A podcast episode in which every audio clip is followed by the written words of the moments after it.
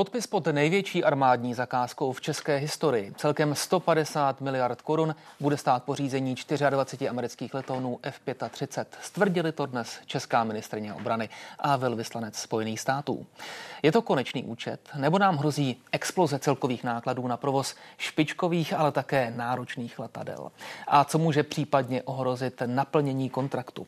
Ptát se budeme muže, který stál u jeho vzniku a bude také stát u jeho realizace. Naším hostem je bývalý bojový pilot a člen integrovaného pracovního týmu pověřeného proměnou českého letectva, brigádní generál Jaroslav Míka. Hezký večer. Dobrý večer.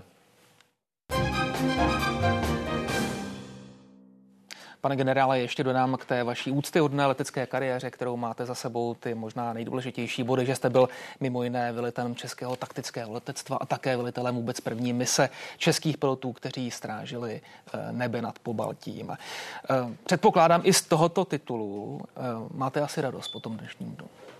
Samozřejmě mám radost a nejenom proto, že to je obrovský předěl pro armádu České republiky, ale za tím dnešním dnem je obrovský kus eh, práce, eh, který eh, započal někdy koncem roku 2019. Hmm, ale zároveň říkám si, nejímá vás tak trochu hrůza z té zodpovědnosti. Znovu připomenu, 150 miliard korun bude stát jenom ta počáteční investice, ty celkové náklady na eh, F-35 v České republice do roku 2069 jsou vypočteny na 322 miliard. Eh, ať už chcete nebo nechcete, tak jste se stal svého druhu tváří tohoto kontraktu. Tak eh, nemáte hruzu z toho, že to třeba dopadne nějak špatně, že se objeví obvinění z korupce, že narostou ty celkové náklady a tak dále tak za armádu České republiky mohu říct, že e, tam žádná korupce stoprocentně není, takže tam e, máme naprosto klidné spaní. E, nicméně hruzu nemáme, ale ten pocit zodpovědnosti samozřejmě na nás je a tím podpisem nic nekončí, naopak začíná a zrovna dnes jsme finalizovali komplexní implementační plán, Eh, pro eh, implementaci této schopnosti letounu F-35, který samozřejmě bude procházet eh, revizemi, protože se bavíme k plným operačním schopnostem až do roku 2035. Takže ano, je to velice zodpovědný úkol ale eh, jdeme do něj, protože víme, že má smysl a je to jediná cesta, jak uh, smysluplně. Hmm. Ale jednoduše strach z toho, že z toho bude buď ostuda z nějak, kvůli nějakému podezření z korupce, anebo že to bude, řeknu to úplně řek, lidově, finanční průšvih, z toho prostě strach nemáte. Já z toho strach nemám. Tak my jsme, já mám výhodu, že já jsem v uniformě, já jsem voják a my jsme dávali nějaké vojenské doporučení a my budeme vlastně implementovat letoun F-35. Já za armádu opravdu nedokážu eh, nebo vůbec nevidím, eh, kde by jsme eh, udělali nějakou chybu ve smyslu té korupce. Hmm. Co se týče vyjednávání, tak tím, že to je takzvaný foreign military sale hmm. kontrakt, tak my nakupujeme za úplně stejnou cenu, jako nakupuje americké letectvo. Eh, to znamená, že my jsme podepsali eh, smlouvu s eh, vládou Spojených států a vláda Spojených států u společnosti Lockheed Martin objedná a Lockheed Martin prodává vládě amerických států úplně stejně. Teprve Spojené jestli státy předávají Tak, České jestli republice. to je pro nás nebo pro americké letectvo. Když jste zmínil to doporučení armády, jak vlastně vznikalo? Jenom abych to uvedl, ono by nebylo nic asi špatného, kdyby to, to rozhodnutí bylo politické. Kdyby se řeklo, chceme primárně objednat u té které vlády protože třeba chceme utužit spojenectví s touto vládou. Jak to bylo v tomhle případě?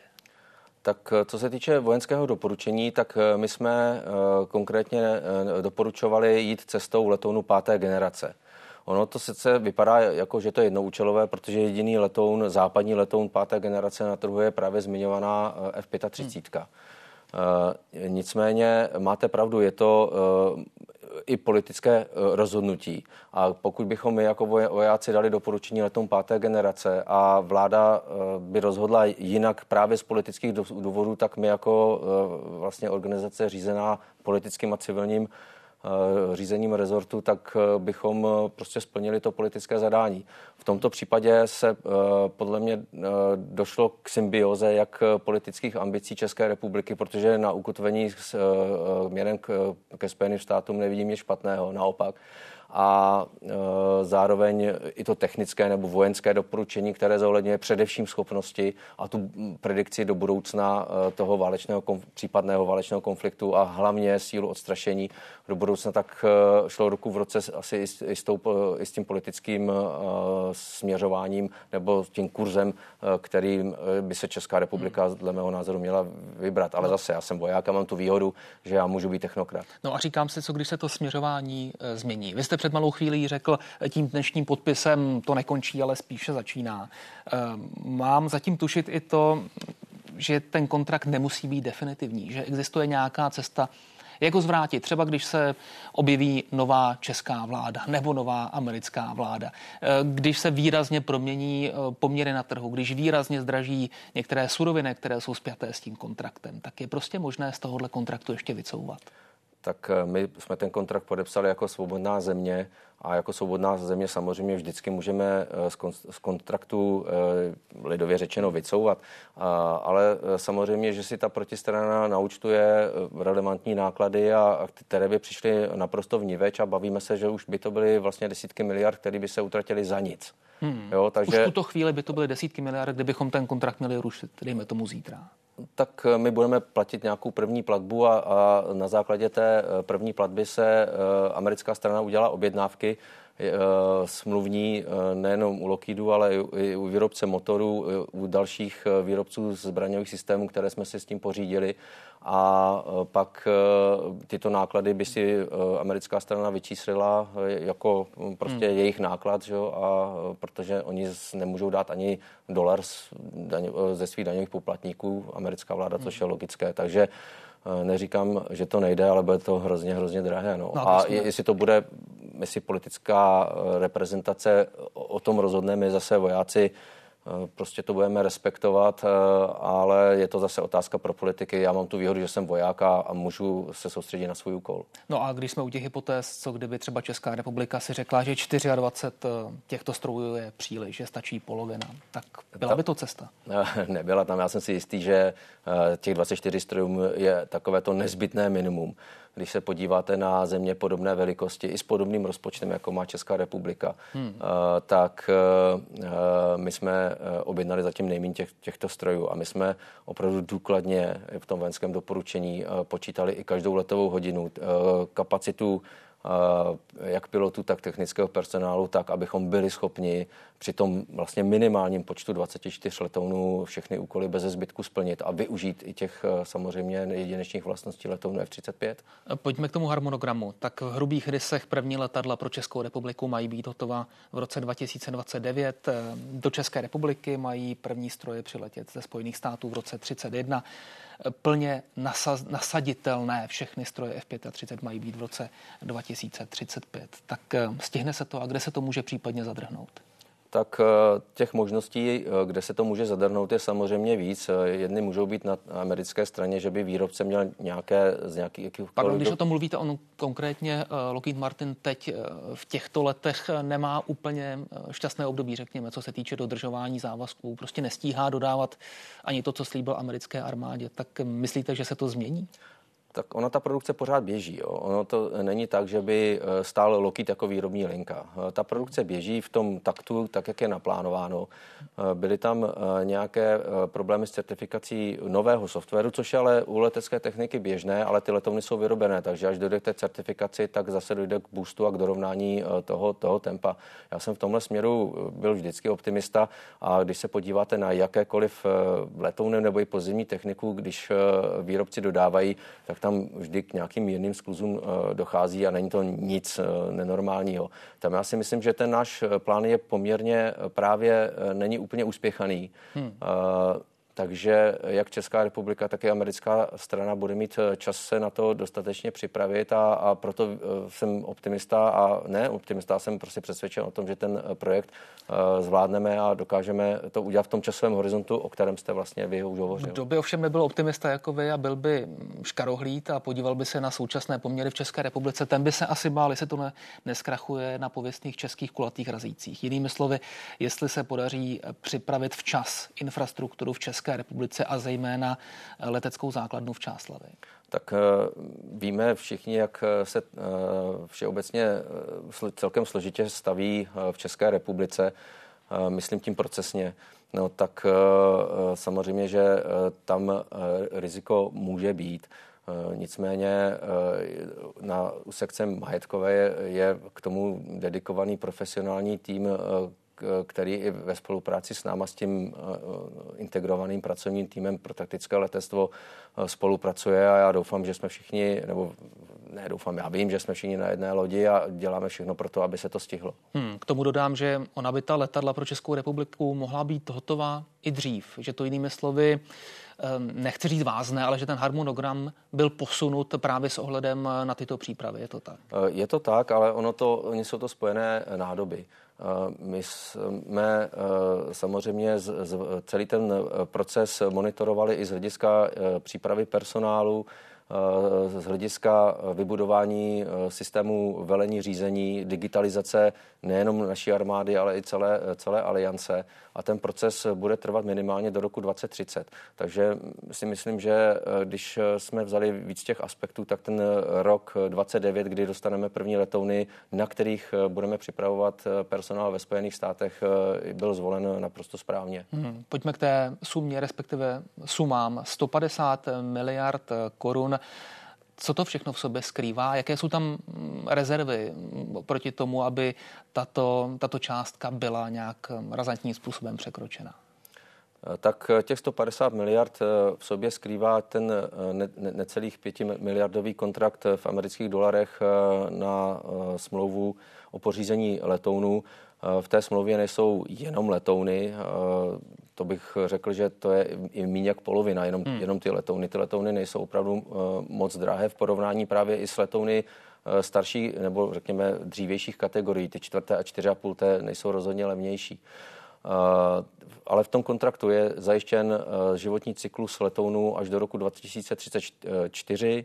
Uh, je tam uh, zajištěna uh, i munice, je tam eh, zajištěn výcvik našeho personálu, eh, asistenční služby právě při výstavbě té nemovité infrastruktury, aby to šlo samozřejmě co, co nejlépe a, a další a další aspekty, výbava, náhradní díly. Takže vidíte, že to je komplexní program, že to není jenom, že si koupíme jenom ty stroje, jenom hmm. to železo za takhle obrovskou cenu, ale je to celý komplex. Takže do roku vlastně 35, protože to je včetně toho roku 34, tak do roku 35 my nebudeme mít další více náklady spojené vůči americké straně s tímto kontraktem.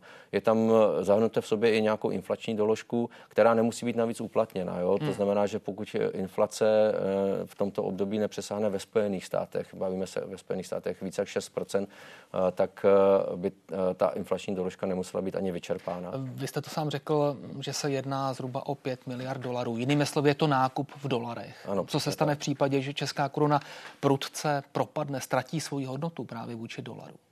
Tak eh, protože jsme se zavázali, že to zaplatíme, tak to budeme muset platit.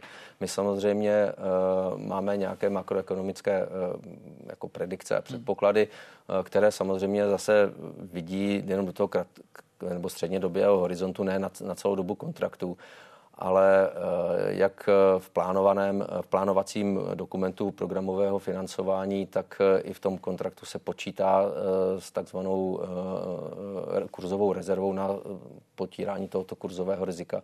Takže zatím v rozpočtu, tak jak kam my vidíme, což je střednědobý horizont do roku 2030-2031, hmm.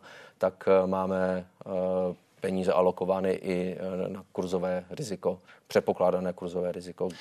Eh, ten celkový plán kouká ještě mnohem dál, do roku 2069, kouká tím směrem také asi nejhlasitější, či jeden z nejhlasitějších kritiků eh, tohoto kontraktu, Lubomír Zaorálek, bývalý ministr zahraničí, který říká, že ty celkové náklady budou mnohem vyšší, že se mohou vyšplhat až na půl bilionu korun. Můžete zaručit, eh, že tomu tak nebude? Já samozřejmě můžu zaručit číslo, které eh, můžu znát dnes, a to eh, teda kalkulování v dnešních cenách. a nám na základě ročního provozu, no, nákladů ročního provozu na naší budoucí flotilu F-35 vychází roční náklad 4,9 miliardy českých korun ročně, včetně ale pořizování, neustálého doplňování a pořizování munice. A když si to pak prostě vynásobíte, tak to vychází v té částce, které jste říkal. Jo. Je to eh, ta částka vlastně těch 150 miliard, o kterých jste mluvil, plus teda pak ten životní cyklus do roku 2069. Ale na tom není vůbec nic eh, divného. Pokud bychom si eh, pořídili letouny čtvrté generace, třeba dvoumotorové varianty, jako je třeba F-15 nebo evropské stroje, tak uh, ty náklady životního cyklu by byly srovnatelné nebo i vyšší. Takže, Včetně Gripenu tedy? Uh, to bylo Gripena, asi nejčastější alternativa, Ano, to je nejčastější argument, ten vycházel zhruba o čtvrtinu níž životní náklady na Gripen. Nicméně, když budeme hovořit o tom roku 2070 nebo 2069, ať je to těch 40 let od vyrobení prvního letounu, tak my bychom v půlce tohle, tohoto období zjistili, že nám schopnosti letounu 4,5 té generace prostě nestačí na eh, ty požadavky, které eh, budou kladeny na taktické letectvo po roce 20, 2040. Hmm.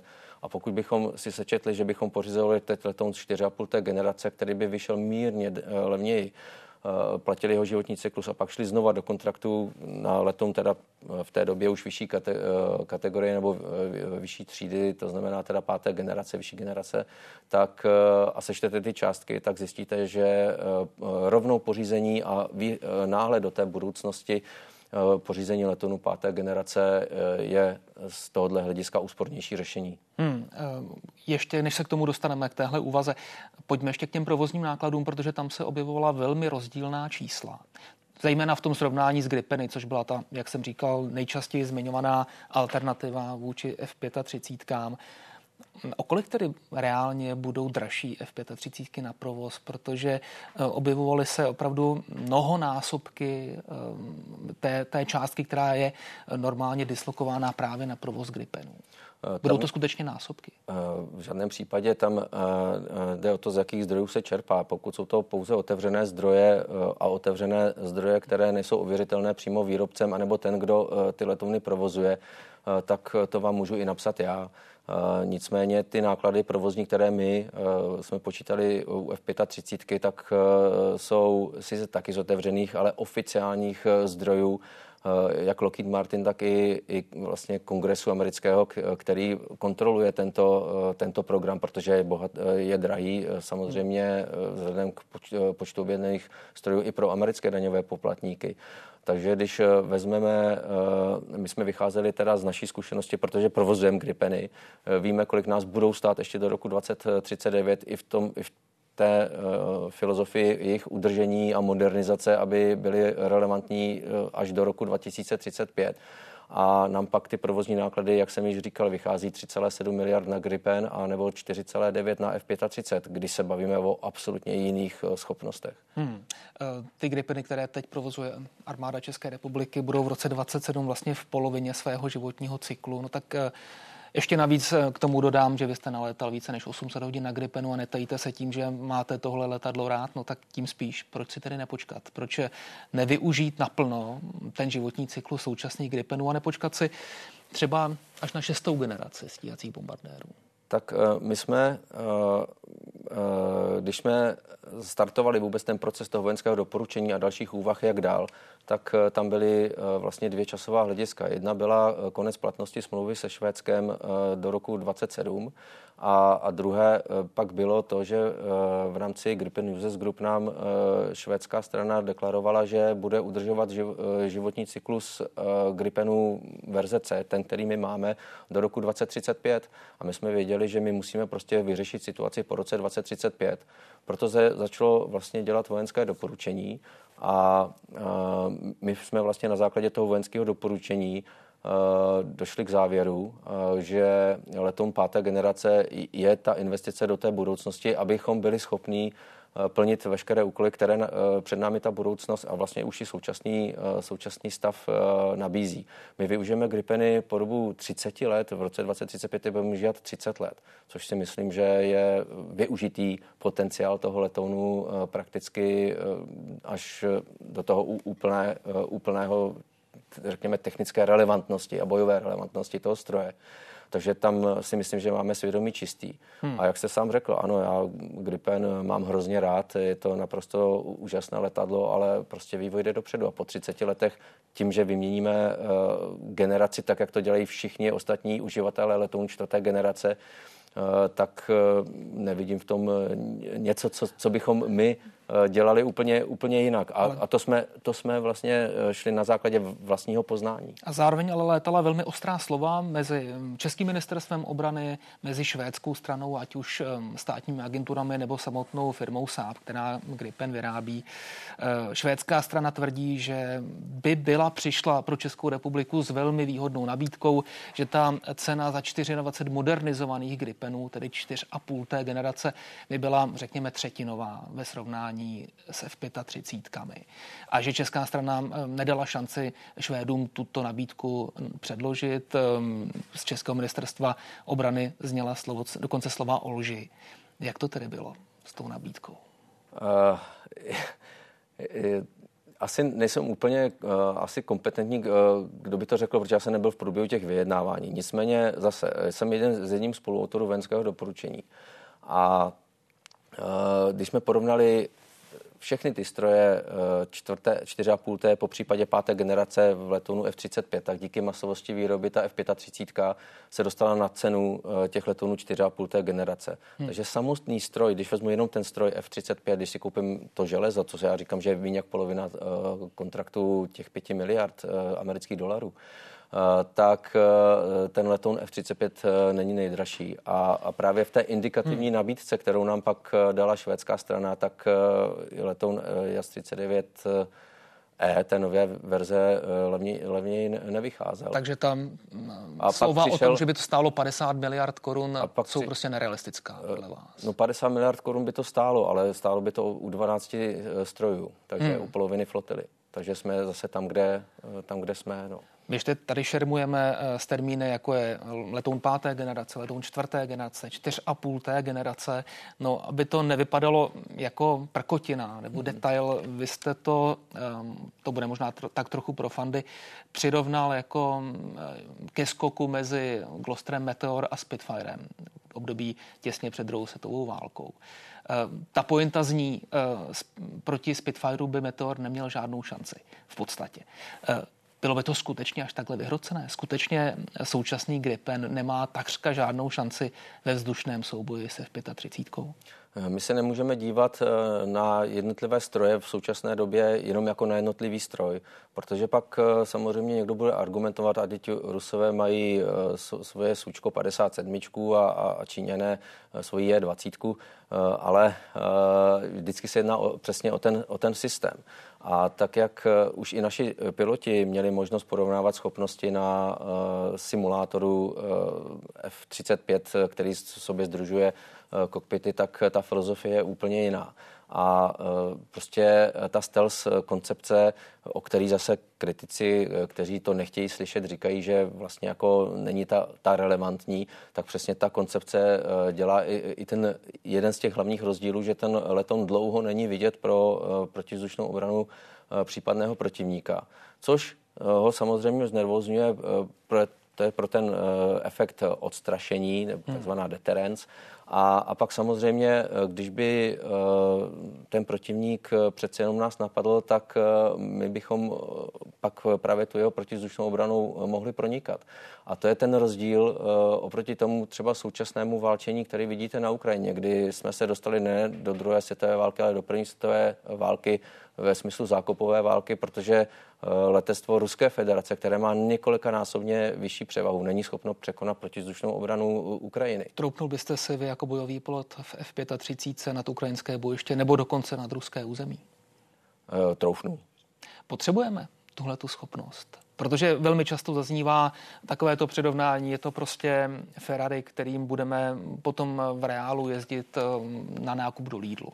Je to prostě zbytečně mnoho schopností pro to, co armáda České republiky potřebuje. Eh, ne, není, protože my, to vlastně, my se nemůžeme dívat na Českou republiku, že je to izolovaný stát, neutrální uprostřed eh, oceánu, ale jsme součástí NATO. NATO není nějaká cizí organizace, NATO jsme my, my vlastně tvoříme to NATO.